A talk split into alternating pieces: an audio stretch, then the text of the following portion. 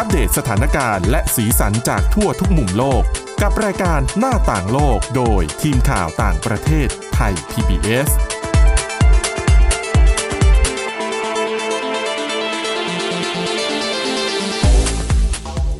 สวัสดีค่ะคุณผู้ฟังนี่คือรายการหน้าต่างโลกค่ะ เราก็จะนำเรื่องราวข่าวสารในต่างประเทศข่าวอัปเดตนะคะ สถานการณ์ หรือว่าบทความที่น่าสนใจวันนี้ก็เช่นเดียวกันค่ะ เราจะไปพูดคุยกันเรื่องของการเลือกตั้งในกัมพูชาที่ใกล้เข้ามานะคะอะเราจะไปพูดคุยเรื่องนี้กับคุณชนันทรโยธาสมุทรและดิฉันสวรักษ์จากวิวัฒนาคุณค่ะ สวัสดีค่ะ ก็จะเป็นชช่วงสุดสัปดาห์ไปปลายเดือนนี้ค่ะ กัมพูชาก็จะมีการเลือกตั้งทั่วไป แต่ดิฉันฟันธงได้เลยนะ ฉันเป็นนักวิเคราะห์ กัมพูชาว่าพรรคไหนชนะการเลือกตั้ง แน่นอนก็คือเลยนะคะพัก ประชาชนกัมพูชาของนายกรัฐมนตรีฮุนเซน แต่ชนะว่าแน่นอนใสแต่ว่าสถานการณ์เนี่ยมันกุ่นกลุ่นๆร้อนแรงแล้วๆก็อืมเข้ามาในไทยด้วยนะคะ เพราะว่าเมื่อสัปดาห์ที่แล้วก็มีกรณีของนักเคลื่อนไหวทางการเมืองกัมพูชา แล้วก็เป็นสมาชิกพักฝ่ายค้านที่ถูกไม่ให้ลงสมัครเลือกตั้งเนี่ยพักแคนเด l ไลท์ปาร์ตี้พักแสงเทียนเนี่ย เดินทางเข้ามาในไทยแล้วถูกจับกลุ่มโดยตมอืม แล้วก็ค่ะตอนแรกๆเนี่ยบอกว่าเตรียมส่งกลับกัมพูชาเลย แต่ว่า ย้อนไปดูนิดนึง ผู้ที่ถูกจับกลุ่มเนี่ยค่ะ ชื่อตนชำนางนะคะ ตนชำนางเป็นอดีตนักกิจกรรมจากพักแสงเทียน ซึ่งเป็นพักฝ่ายค้านที่ดูจะมีความเป็นไปได้ที่สุดในการแข่งกับพักใหญ่ของนายกรัฐมนตรีฮุนเซน แต่ว่าก็ถูกตัดสิทธิ์การลงสมัคร รับเลือกตั้งไปนะคะเขายังเป็นหัวหน้าของกลุ่มเยาวชน หมู่บ้านในจังหวัดกันดาว แล้วก็เคลื่อนไหว คือหลังจากที่มีการประกาศของกกตตัดสิทธิ์พักแสงเทียนเนี่ย เราได้เห็นการเคลื่อนไหวทางออนไลน์ของกลุ่มพักฝ่ายค้าน กลุ่มประชาชนกัมพูชาทาง Facebook ต่างๆ ออกมา โจมตีนายกรัฐมนตรีฮุนเซนในเรื่องของการเลือกตั้ง แล้วก็เออออกมาบอกว่าให้ทำบัตรเสียให้บอยคอรดการเลือกตั้งต่าง ๆ นะคะนี่ก็น่าจะเป็นหนึ่งในเหตุผลที่ทำให้เขาต้องตัดสินใจ ออกจากกัมพูชา เพราะว่ามีแนวโน้มว่าจะโดนจับกลุ่มเนี่ยแหละค่ะ ก็เดินทางออกจากกัมพูชาวันที่ 4 ทางช่องทางธรรมชาติ แล้วก็เข้ามาที่ไทย แต่ว่าพอเข้ามาที่กทมเนี่ยวันที่ 5 แล้วก็พยายามจะติดต่อกับหน่วยงานด้านสิทธิมนุษยชนเพื่อ ขอลี้ภัยไปประเทศที่3แล้วเขาก็จริงๆจะมีการนัดคุยกับเจ้าหน้าที่สหประชาชาติวันศุกร์ที่7แต่ก็มีรายงานว่าระหว่างเดินทางไปเนี่ยก็ถูกจับกลุ่มแต่จริง ๆเขาก็คือเข้ามาเมืองไทยอย่างผิดกฎหมายใช่ค่ะตั้งแต่ตั้งแต่ต้นทางอะอันนี้ก็เป็นเหตุผลที่ที่คือทำให้ถูกจับได้อถูยู่กแล้วจับไงแต่ว่าค่ะ พอถูกจับกลุ่มทางตมเองเนี่ยก็เตรียมส่งกลับไปค่ะที่กัมพูชา แต่ว่า เป็นเหตุที่ทำให้หน่วยงานด้านสิทธิมนุษยชนนะคะ ก็ออกมาบอกว่า ยื่นเรื่องคัดค้าน เพราะว่ามองว่าหากส่งตัวกลับไปเนี่ยแนวโน้มที่จะได้รับอันตรายมีสูง แล้วก็มีสาเหตุว่าการที่เขาเดินทางมาไทยเพราะว่าถูกฝ่ายตรงข้ามทำร้ายร่างกายมอันนี้ก็เป็นค่ะเหตุผลของหน่วยงานกลุ่มด้านสิทธิมนุษยชนนะคะ ย้ำว่าไทยน่าจะต้องทำตามเอ่อข้อทางกฎหมายว่า ไม่ส่งตัวผู้ใดกลับถ้าหากส่งกลับไปแล้ว จะมีอันตรายเกิดขึ้นค่ะขณะนี้สำนักงานตำสำนักงานตำรวจตรวจคนเข้าเมืองเนี่ยก็ชะลอการส่งกลับ แต่ว่าก็ยังอยู่ที่ห้องขักห้องกักของตอมอนะคะไทยบีเอสได้คุยกับเอ่อนักสิทธิมนุษยชน ก็มองว่าแน่นอนแหละอย่างที่คุณชาวรักษ์บอกว่าเขาเข้าเมืองมาผิดกฎหมาย แต่ก็ มีข้อเสนอในเชิงสิทธิมนุษยชนว่า อาจจะต้องไปดูสาเหตุการเข้า แล้วก็แม้ไทยจะมี MOU แต่ก็ควรจะมีระบบคัดกรอง แล้วก็ให้จัดทำระบบข้อมูลผู้ลี้ภัย ให้มีประสิทธิภาพมากขึ้นในการดูแล กรณีที่หากส่งกลับแล้วจะเป็นอันตรายต่อผู้ที่เข้ามาค่ะ มันไม่มีระบบการตรวจสอบเลย คือส่วนตัวเนี่ยก็ยังคิดเลยว่าจริง ๆ แล้วเนี่ยก่อนที่คุณจะส่งกลับเนี่ย ให้ศาลเป็นคนให้ส่งศาลดีไหม อย่างน้อยมันมีกระบวนการตรวจสอบทางศาลนะคะ แล้วก็เวลาที่เขาขึ้นศาลเนี่ยก็สามารถที่จะมีเจ้าหน้าที่ของ UNHCR อาจจะมีเจ้าหน้าที่ที่คนที่ทำงานด้านสิทธิมนุษยชนเนี่ยเข้าไปให้การเป็นพยานต่อศาลว่าคนคนนี้ถ้ากลับไปแล้วเขาจะได้รับอันตราย คืออย่างน้อยมันจะมีกลไกในการตรวจสอบและถ่วงดุล แต่วันนี้มันยังไม่มีอะค่ะ คือ MOU ก็คือเป็นข้อตกลงในการที่จะส่งส่งผู้ร้ายข้ามแดนแลกเปลี่ยนกันบ้างอะไรแบบเนี้ย แต่ MOU นี่ก็คือคุณเหมือนรับออเดอร์มา มีชื่อส่งมาว่าชื่อนี้หนีเข้ามาหรือเปล่า ส่งกลับไปหน่อยอะไรแบบเนี้ย แต่เราไม่ได้ตรวจสอบเลยค่ะว่าคนเหล่านี้ถ้าส่งส่งเขากลับเนี่ยเขาจะเป็นอันตรายไหม ต่อให้เขามีความผิดนะคะ ต่อให้เขามีความผิดเนี่ย แต่ถ้าเขากลับไปแล้วเนี่ย เขาอาจจะหายสับสูญไปเลยก็ได้ ที่ผ่านมาเนี่ยมันก็มีกรณีที่ไทยส่ง นักเคลื่อนไหวไม่ว่าจะเป็นในเมียนมาในกัมพูชากลับไปหลายคนนะคะ แล้วก็เป็นประเด็นระดับนานาชาติว่าเอ๊ะส่งกลับไปมันเป็นอันตรายต่างๆ ทีนี้มาดูเรื่องของตนสำนางนิดนึงคือเขาเป็นสมาชิกพักแสงเทียนนะคะ พักนี้เนี่ยถูกมองว่าในในช่วงแรก ๆ ที่เข้ามา เลือกตั้งทั้งเลือกตั้งท้องถิ่น แล้วก็เตรียมที่จะเข้ามาชิงเลือกตั้งทั่วไปเนี่ยถูกเรียกได้ว่าเป็นพักตัวแทนของพัก CNRP ค่ะกู้ชาติกัมพูชา เป็นตัวแทนอย่างไม่เป็นทางการเนี่ยเข้ามาแต่ว่าก็คล้ายๆกับจะย้อนรอยประวัติศาสตร์เดิม เพราะว่าไม่กี่เดือนก่อนการเลือกตั้งอะครั้งนี้ถูกตัดสิทธิ์พรรคค่ะ CNRP ก็ครั้งนั้นปีเลือกตั้งปี 2018 2017 ก็ถูกตัดสินยุบพักนะคะ แต่ว่าพักแสงเทียนเนี่ยไม่ใช่พักใหม่ ชื่อภาษาอังกฤษคือ Candlelight Party แต่ว่าชื่อในภาษาเขมรเนี่ย ใช้ว่าพักเพิงเทียนอืมค่ะแล้วก็ภาษาไทยพักแสงเทียนนะคะเอ่อจริง ๆ ตั้งตั้งแต่ปี 1995 นะคะ เป็นพักของสมรังสีค่ะตอนนั้นเนี่ยใช้ชื่อว่า Khmer National Parties ก่อนที่จะ 3 ปีให้หลังเนี่ยประมาณปี 98 ก็เปลี่ยนชื่อเป็นพักสมรังสี เข้าใจว่าเป็นเรื่องของการเมืองต่างๆ แต่ว่าก็ใช้สัญลักษณ์ที่เป็นเทียนที่ถูกจุดตั้งแต่นั้นเป็นต้นมานะคะ ทีนี้พักเนี่ยก็ได้เก้าอี้มาตลอดแต่ก็ไม่ได้ชนะพักใหญ่ของพักฮุนเซนนะนะคะจนกระทั่งในปี 2012 เนี่ย สมรังสีเองก็ตัดสินใจไปควบรวมคือพักแสงเทียนเนี่ยไปควบรวมกับพัก Human Rights Party ของเกิมสกาค่ะ แล้วก็ตั้งเป็นพักกู้ชาติกัมพูชาหรือว่า CNRP เข้าไปชิงการเลือกตั้งในปี 2013 ซึ่งเป็นการเลือกตั้งที่ นายกรัฐมนตรีฮุนเซนอาจจะไม่พอใจที่สุด เพราะว่าเรียกได้ว่าเกือบจะแพ้จริงถ้านับคะแนนจริงที่เขาก็แพ้การเลือกตั้งแต่ว่าด้วยระบบต่างๆ ก็ทำให้ยังคงยึดเก้าอี้ได้อยู่นะคะ หลังจากนั้นเนี่ยสถานการณ์การเมืองกัมพูชาเราก็ได้เห็นการตัดแข้งตัดขาพักฝ่ายค้านที่รุนแรงมากขึ้นอย่างกรณีการยุบพัก CNRP เมื่อปี 2017 โดยให้เหตุผลว่า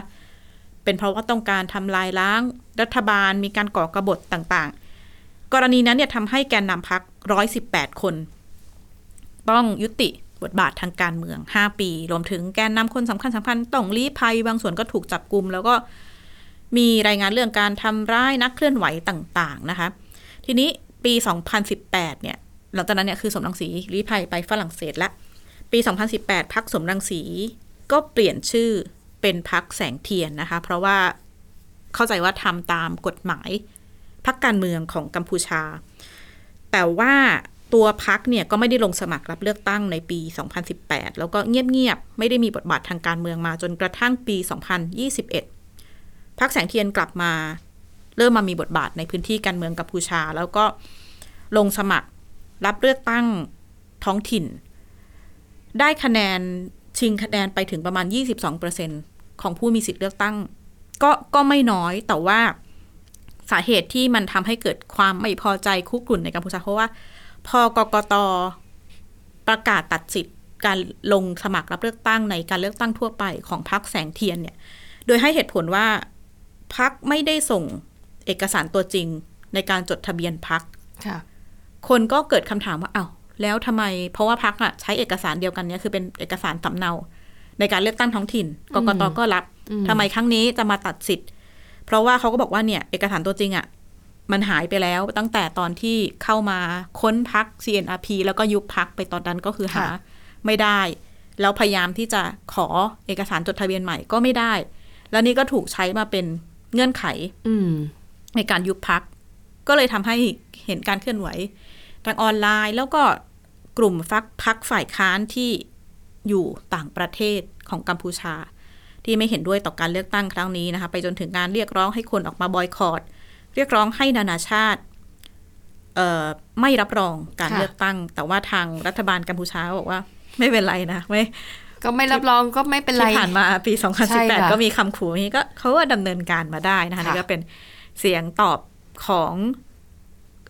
รัฐบาลแล้วก็นายกรัฐมนตรีฮุนเซน แต่ที่บอกว่า เอ๊ะมันเลือกตั้งพักเดียวจริงไหมจริงๆถ้าไปนับตัวเลขเนี่ย18พักนะคะค่ะที่ได้รับรองจากกกตให้ชิงการเลือกตั้งในครั้งนี้ แต่ว่า พอไปดูในรายละเอียดเนี่ยใน 18พักมีประมาณ 8พักที่ส่งผู้สมัครลงครบทุกเขตคือเป็นพักใหญ่ค่ะๆใน 8พักเนี่ย ถ้าไปดูแบ่งกลุ่มได้น่าจะประมาณ 3 กลุ่มใหญ่ๆ กลุ่มแรกก็คือพักของรัฐบาลพักอืม CPP CPP ประชาชนกัมพูชา แล้วก็พักที่เรียกว่ามีท่าทีสนับสนุน ชัดเจนกับนายกรัฐมนตรีฮุนเซนเช่นพักกลุ่มเยาวชนต่างค่ะๆเนี่ยนะคะ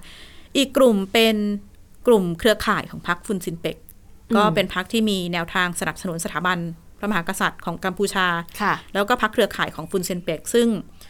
สองพรรคนี้ก็ไม่ได้มีท่าทีทางการเมืองใด ๆ มานานละ ลงสมัครรับเลือกตั้งสองครั้งก็ไม่ได้ที่นั่งเลย กับอีกกลุ่มก็เป็นพรรคเล็กค่ะๆมากที่แบบเซิร์ชไปก็แทบจะไม่มีคนรู้จักค่ะเพราะฉะนั้นนึงไม่แปลกว่าอืมการเลือกตั้งครั้งนี้มันถูกเรียกว่าเป็นการเลือกตั้งแบบพักเดียวอีกครั้งนะคะ แล้วก็แต่เขาก็บอกว่านี่น่าจะเป็นครั้งสุดท้ายที่นายกรัฐมนตรีฮุนเซนจะลงสมัครรับเลือกตั้ง เพราะว่าประกาศแล้วว่าอีก 5 ปีถัดไปเนี่ยจะส่งไม้ต่อให้กับ แต่ก็ว่าไม่ได้ลูกนะชาย คุณเซนเนี่ยเปลี่ยนใจตลอดเวลาถ้าไหวก็ยังต่อไปอีก ใช่สิบปี เพราะก่อนหน้านี้ดิฉันก็เคยอ่านข่าวแล้วเขาก็ประกาศเนี่ยผมจะอยู่ไปจนแบบจนไม่ไหวอะจนร่างกายไม่ไหวก็คือ90กว่ามาอีกสักพักเปลี่ยนอีกแล้วว่าเออเดี๋ยวผมค่ะอาจจะลงก่อนเพราะว่าตอนนี้ก็เขาเรียกว่าอะไรนะ grooming นะคะค่ะลูกชายฮุนมาเนตคุณมาเนตก็ลงลงสมัครในเขตด้วยเหมือนกันนะคะ ก็ต้อคุงณมาเนตลงสมัครแล้วใช่ค่ะแปลว่าเขาก็ต้องลาออกจากการเป็นทหารแล้วสิ ก็ต้อง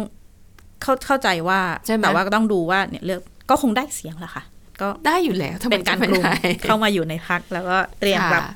ไม้ต่อนะคะอะทีนี้คุณเจนบอกแล้วนะจะอยู่อีกแค่5ปีค่ะ ไม่แน่หรอกเกิดเดี๋ยวก็ห้าเปลี่ยนปีผ่านมาไปเขายังรู้สึกว่าเขาแข็งแรงสมค่ะสติปัญญาสมองยังแจ่มใสอยู่อาจจะอาจจะยืดเวลาออกไปอีกก็ได้ค่ะ อะไรก็เกิดขึ้นได้ในกัมพูชานะคะอะอันนั้นก็เป็นเรื่องราวเกี่ยวกับการเมืองก็ต้องติดตามการการเลือกตั้งของเขา คือคือไม่ต้องลุ้นผู้ชนะ เพราะรู้อยู่แล้วว่าใครจะชนะค่ะ แต่ไปดูว่าความเคลื่อนไหวทางการเมืองของเขาเนี่ย จะเป็นอย่างไรบ้าง อาจจะมีการให้คุณมันเนตขึ้นมามีบทบาทอืมอะไรมากขึ้นในพักหรือเปล่านะคะอะไปต่อกันที่อีกเรื่องหนึ่งค่ะ เป็นเรื่องเกี่ยวกับการท่องเที่ยวนะคะ คือต้องยอมรับว่าในอาเซียนเนี่ยนักท่องเที่ยวจีนถือว่าเป็นเป็นแหล่งรายได้หลักๆเลย ค่ะ โดยเฉพาะอย่างยิ่งในช่วงก่อนที่จะเกิดการระบาดของโควิด -19 นะคะ คือมีช่วงหนึ่งก่อนก่อนหน้าที่จะเกิดการระบาดของโควิด -19 เนี่ย นักท่องเที่ยวจีนไม่ได้มาไทยนะ เพราะว่าเราก็อืมมีปัญหาเรื่องอะไรต่อมีอะไรเนี่ยนะคะค่ะก็กระทบอุตสาหกรรมการท่องเที่ยวอย่างเห็นได้ชัดเลย ทีนี้ พอสถานการณ์โควิด -19 เนี่ยมันบรรเทาลงไปมากและแทบจะเป็นปกติแล้วนะคะ แล้วก็จีนก็เปิดให้ชาวจีนเนี่ยสามารถออกมาท่องเที่ยวต่างประเทศได้ ทั้งแบบกรุ๊ปทัวร์หรือว่าจะเดินทางมาด้วยตัวเองได้ ทำได้แล้วค่ะหลายประเทศก็ตั้งความหวังว่าอะพอนักท่องเที่ยวจีนกลับมาแล้วเนี่ย ก็น่าจะช่วยให้เศรษฐกิจดีขึ้นค่ะนะคะ แต่ปรากฏว่ามันมีผลการสำรวจนะคะ จากสำนักข่าวบลูมเบิร์กค่ะ เขาไปรวบรวมตัวเลขของนักท่องเที่ยวจีนที่เดินทางเข้ามาในอาเซียนเนี่ย ปรากฏว่าตัวเลขมันต่ำกว่าปี 2019อีกนะอืมก่อนที่จะเกิดการระบาดค่ะคือโควิด -19 มันระบาดรุนแรงจริงก็คือช่วง เดือนธันวาคมเป็นต้นไป ที่เริ่มรู้ข่าวค่ะ ดังนั้นมันจะหนักๆจริง ๆ จะปี 2020 21 แล้วก็ 22เดี๋ยวจะเริ่มมันเทาแล้ว แต่ถ้าพูดถึงปี 2019 ทั้งปีเนี่ย ยังเป็นปกติอยู่ค่ะเขาก็เลยไปเปรียบเทียบว่า 6 เดือนแรกของปีนี้จำนวนนักท่องเที่ยวจีนที่เดินทางมาอาเซียนแต่ละประเทศเมื่อเทียบกับช่วงเวลาเดียวกันของปี 2019 ที่ยังไม่มีโควิด -19 ระบาดนะ ตัวเลขเป็นยังไง ปรากฏว่าหลายประเทศนะคะ นักท่องเที่ยวจีนที่กลับมา ยังไม่ได้ครึ่งหนึ่งเลยนะอืมของเมื่อปี 2019 ค่ะ อย่างของไทยเนี่ยนะคะ สัดส่วนนักท่องเที่ยวจีนที่กลับมาในช่วง 6 เดือนแรกของปีนี้ เมื่อเทียบกับปี 2019 นะ ของไทยเนี่ยกลับมาแค่ 35.9%ค่ะเมื่อเทียบกับ 2019 อินโดนีเซียเนี่ยมีสัดส่วน 38.8%เวียดนาม 34.3% สิงคโปร์เนี่ย25.2%ฟิลิปปินส์13.8%อะเอามาเท่านี้ก่อนค่ะถามว่าทำไมนักท่องเที่ยวจีน ไม่ได้กลับมามากอย่างที่เราคาดการณ์เข้าไว้ คาดการณ์กันไว้นะคะอืมคือมันต่ำกว่าเป้าหมายมาก ๆ เลย เขาบอกว่าเหตุผลหนึ่งเพราะว่า เศรษฐกิจจีนมันไม่ได้ดีขึ้นอย่างที่คาด โดยตัวเลข GDP ในไตรมาสที่ 1 ของจีนนะคะเติบโตแค่ 4.5%ซึ่งมันต่ำกว่าที่เขาคาดการเอาไว้มากๆ กลายเป็นเศรษฐกิจจีนก็ยังไม่ฟื้น คนก็อาจจะยังไม่มีความมั่นใจที่จะใช้เงินเพื่อการเดินทางท่องเที่ยวไปต่างประเทศนะคะข้อ 2 ค่ะ เขามีข้อมูลว่าปริมาณเที่ยวบินจากจีนที่เดินทางมายังกลุ่มประเทศอาเซียนเนี่ย จำนวนเที่ยวบินมันน้อยอืมกว่าช่วงก่อนที่จะเกิดการระบาดของโควิด -19 ค่ะนะคะ เหตุผลเพราะว่า บริษัทผลิตเครื่องบินอย่าง Boeing และ Airbus เนี่ย ไม่สามารถผลิตเครื่องบินค่ะแล้วก็ส่งให้กับสายการบินต่างๆ ตามที่ตั้งเป้าไว้ได้ มันก็กระทบมาตั้งแต่โควิด -19 เพราะว่าช่วงนั้นเนี่ย มันมีปัญหาเรื่อง supply chain อืมแล้วก็ความต้องการใช้เครื่องบินมันก็ลดลงค่ะมันก็เลยทำให้ทางบริษัทเนี่ย มีปัญหาเรื่อง การผลิตทำให้การผลิตเครื่องบินเนี่ย มันชะงักไป และอย่าลืมตอนนั้นเนี่ย สายการบินหลายแห่งค่ะล้มละลายบ้างอืมมีปัญหาเรื่องเออรายได้เรื่องของการเงินบ้างนะคะค่ะก็เลยต้องเออทำให้แบบคำสั่งซื้อเครื่องบินอาจจะต้องชะลอไปก่อนหรือยกเว้นไปก่อนก็เลยทำให้บริษัท Boeing กับ Airbus เนี่ย มีปัญหาเรื่องของสายการผลิตอย่างมากค่ะนะคะอะดังนั้นค่ะนี่เดือนเจ็ดใช่ไหมอืมอีกประมาณ5เดือน ก็อาจจะเป็นช่วงเวลามากพอที่จะดูว่าสถานการณ์การท่องเที่ยวในอาเซียน โดยเฉพาะจากนักท่องเที่ยวจีนเนี่ยจะเป็นอย่างไรเขาบอกว่าที่ต้องจับตาดูคือช่วง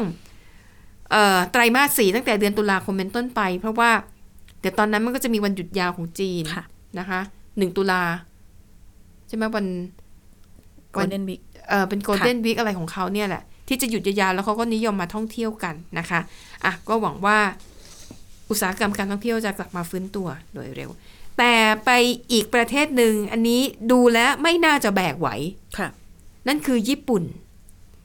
มีสถิติที่น่ากังวลเหมือนกันนะคะอะแน่นอนแหละในช่วงของโควิด -19 เนี่ยแทบทุกภาคส่วนเลยนะคะ ในแง่ของธุรกิจที่ได้รับผลกระทบจากโควิด -19 ซึ่งบริษัทไหนสายป่านไม่ยาวค่ะอยู่ไม่รอดก็ปิดกิจการก็ล้มละลายไป แต่หลายบริษัทถ้ายื้ออยู่เอาไหวเนี่ยเขาก็ล่ากันมาเรื่อยๆ แต่ปรากฏว่าผลกระทบจากโควิด -19 ที่มีต่อผู้ประกอบการในประเทศญี่ปุ่นเนี่ยมันยังมีอยู่นะคะ เพราะว่าเขามีผลการสำรวจนะคะจากบริษัทโตเกียวโชโกรีเสิร์ชสำรวจว่าในช่วง 6 เดือนแรกของปีนี้ค่ะ บริษัทในญี่ปุ่น ต้องล้มละลายนะคะ สูงกว่าปีที่แล้วเนี่ยถึง 32.1%ถือว่าเป็นสัดส่วนที่สูงที่สุดในรอบ 5 ปี โดย 6 เดือนแรกของปีนี้ บริษัทในญี่ปุ่นล้มละลายไป 4,042 บริษัทนะคะค่ะเนื่องจากว่าในช่วงที่มีโควิด -19 เนี่ยรัฐบาลญี่ปุ่นก็ให้ความช่วยเหลือผู้ประกอบการภาคเอกชน ด้วยการทำโครงการกู้ยืมเงิน เพื่อไปประคับประคองธุรกิจของตัวเองให้อยู่รอดค่ะ แต่ปรากฏว่าพอถึงตอนนี้เนี่ยหลายบริษัทนะคะ ก็ไม่สามารถใช้หนี้ได้ เขาบอกว่าในจำนวนบริษัทที่ล้มละลายไป 4,000 กว่าบริษัทเนี่ยนะคะ มีอยู่ 322 บริษัท ที่ล้มละลายและเป็นบริษัทที่ได้รับเงินทุนจากโครงการฉุกเฉินของรัฐบาลค่ะเหตุผลเพราะเขาบอกว่า ต้นทุนวัสดุและค่าจ้างค่าค่าจ้างพนักงานเนี่ยมันเพิ่มสูงขึ้น ก็เลยทำให้ต้นทุนของบริษัทเนี่ยมันเพิ่มมากขึ้นจนอยู่ไม่รอดนะคะ แล้วก็ภาคอุตสาหกรรมที่ล้มละลายมากที่สุดอันดับที่หนึ่งก็คือในภาคบริการค่ะนะคะและส่วนใหญ่ก็เป็นร้านอาหาร อันนี้ชัดๆเลยก็คือมาจากโควิด -19 นั่นแหละค่ะเพราะว่ารัฐบาลญี่ปุ่นก็ให้ความช่วยเหลือในระดับหนึ่ง แต่ไม่ได้ให้ความช่วยเหลือตลอดเวลานะคะ ในช่วงโควิด -19 เนี่ยการท่องเที่ยวทำไม่ได้อยู่แล้วค่ะนักท่องเที่ยวไม่ไปก็จะมีแต่คนในท้องถิ่น คนญี่ปุ่นเองที่ไปใช้บริการร้านอาหารอะแต่แน่นอนมันก็ไม่สามารถที่จะช่วยได้ทุกร้านนะคะอะหนึ่งคือภาคภาคบริการแล้วก็ร้านอาหารเนี่ยเป็นธุรกิจที่ล้มละลายมากที่สุด อันดับสองค่ะ บริษัทก่อสร้างค่ะ ล้มละลายไป 785 บริษัท เนื่องจากว่าได้รับผลกระทบ จากต้นทุนของวัสดุที่เพิ่มสูงขึ้นนะคะอะแต่ตอนนี้ญี่ปุ่นก็เป็นอีกหนึ่งประเทศท่องเที่ยวยอดนิยมที่ที่คนไทยต้องไปนะค่ะนะคะแต่ว่าค่าตั๋วเครื่องบินยังสูงอยู่มากค่ะนะคะอะปิดท้ายค่ะ ไปดูเรื่องเดียวกับเรื่องธุรกิจอาชีพการงานเหมือนกันนะคะ แต่ว่าเป็นเรื่องความเสี่ยงที่มนุษย์จะตกงานมากขึ้น เนื่องจากการเข้ามาของปัญญาประดิษฐ์หรือว่า AI นะคะโดยผลการสำรวจขององค์การเพื่อความร่วมมือทางเศรษฐกิจและการพัฒนาหรือว่า O- OECD ค่ะ เขาได้เผยแพร่รายงานเกี่ยวกับสถานการณ์ตลาดแรงงานในปีนี้นะคะ เขาประเมินว่า 27%ของตลาดแรงงานที่มีอยู่ณค่ะปัจจุบันนี้ อาจจะตกงานได้อืมเพราะว่างานของคนเหล่านี้เนี่ยเป็นงานที่ AI เข้ามาทำแทนได้เลยค่ะนะคะ ซึ่งเป็นการสำรวจนะคะจากอ่าประชาชนเนี่ย 5,300 คนจาก 2,000 บริษัทใน 7 ประเทศนะคะ โดย 3 ใน 5 ของผู้ที่ตอบแบบสอบถามเนี่ยมองว่าอีก 10 ปีข้างหน้าพวกเขามีโอกาสที่จะตกงานค่ะเพราะ AI เข้ามาแทนที่ได้นะคะ แล้วก็ดังนั้นเนี่ยผู้ตอบแบบสอบถามเนี่ยเขาก็เลยมองว่า จำเป็นจะต้องให้พนักงานเนี่ยนะคะ มีการเรียนรู้ทักษะใหม่ ๆ เพิ่มเติม เพื่อที่จะทำให้ตัวพนักงานเนี่ยค่ะมี value มากขึ้น มีความรู้ความสามารถแล้วก็อาจจะทำงานได้หลากหลายมากขึ้นนะคะทำให้บริษัทเนี่ยอาจจะมีความรู้สึกว่าคุ้มค่าที่จะจ้างพนักงานเหล่านี้นะคะ แล้วก็ผลการสำรวจเนี่ยยังพบว่า การเข้ามาของ Chat GPT หรือว่าก็เป็นระบบ AI อีกแบบหนึ่งที่สามารถเขียนบทความเรื่องราวต่างๆ นานาได้ตามที่เราเนี่ยป้อนคำสั่งเข้าไปกำลังเป็นอีกโปรแกรมหนึ่งที่ได้รับความนิยมมากขึ้น แต่ถามว่าถึงขั้นที่จะเข้ามาแทนที่แรงงานได้ไหม ผลการสำรวจพบว่าก็อาจจะยังไม่ได้น่ากังวลมากขนาดนั้นค่ะแต่ไม่แน่นะ ถ้าอีกสัก 6 เดือนเราไปสำรวจใหม่ ไอเทคโนโลยี AI รวมถึง Chat GPT เนี่ยค่ะ ถ้าความสามารถมันหลากหลายขึ้น เช่น มันสามารถเรียบเรียงประโยคถ้อยคำได้ดีขึ้นอืมสามารถอ้างอิงข้อมูลที่มีความถูกต้องแม่นยำมากขึ้นค่ะไอผลสำรวจความคิดเห็นเนี่ยอาจจะเปลี่ยนไปก็ได้นะ ความหวาดหวั่นวิตกเกี่ยวกับ AI จะเข้ามาแย่งงานหรือว่า Chat GPT เนี่ยมันอาจจะเพิ่มสูงมากขึ้นด้วยนะคะอะดังนั้นค่ะ ในรายงานของ OECD เนี่ยนะคะ ก็ได้เสนอแนะแนวทางนะคะว่า 1. คือพนักงานจะต้องเสริมทักษะให้กับตัวเอง มีความรู้ความรอบด้านให้หลากหลายให้มีความชำนาญมากขึ้น 2. สามารถใช้ AI ได้นะ แต่ว่าเอา AI เนี่ย หรือ Chat GPT มาเป็นตัวช่วยอืมมาเป็นตัวช่วยให้การทำงานของมนุษย์เนี่ย มีประสิทธิภาพ แล้วก็รวดเร็วมากขึ้นนะคะ แล้วก็ที่สำคัญค่ะเขาบอกว่า แรงงานเนี่ย อย่าปฏิเสธ AI ค่ะใครที่ยังไม่เรียนรู้ไปเรียนรู้กับมัน ทำความรู้จักมัน แล้วก็ไปศึกษาว่าเราจะใช้ประโยชน์จาก AI ได้อย่างไรค่ะนะคะ อันนี้ถึงจะเป็นการช่วยให้มนุษย์ยังมีงานทำอยู่ แต่ในขณะเดียวกันเราก็ต้องพัฒนาศักยภาพของตัวเองด้วยนะคะอะแล้วทั้งหมดนี้ค่ะก็คือเป็นเรื่องราวข่าวสารเกี่ยวกับเศรษฐกิจนะคะเอ่อในอาเซียนการบ้านการเมืองในประเทศกัมพูชาที่ใกล้เข้ามาทุกขณะแล้วก็ต้องจับตามองด้วย และนี่ก็คือเรื่องราวในรายการหน้าต่างโลกขอบคุณสำหรับการติดตามค่ะ วันนี้หมดเวลาแล้วเราสองคนและทีมงานลากันไปก่อนพบกันใหม่ตอนหน้า สวัสดีค่ะ สวัสดีค่ะ Thai PBS podcast. View the world via the voice.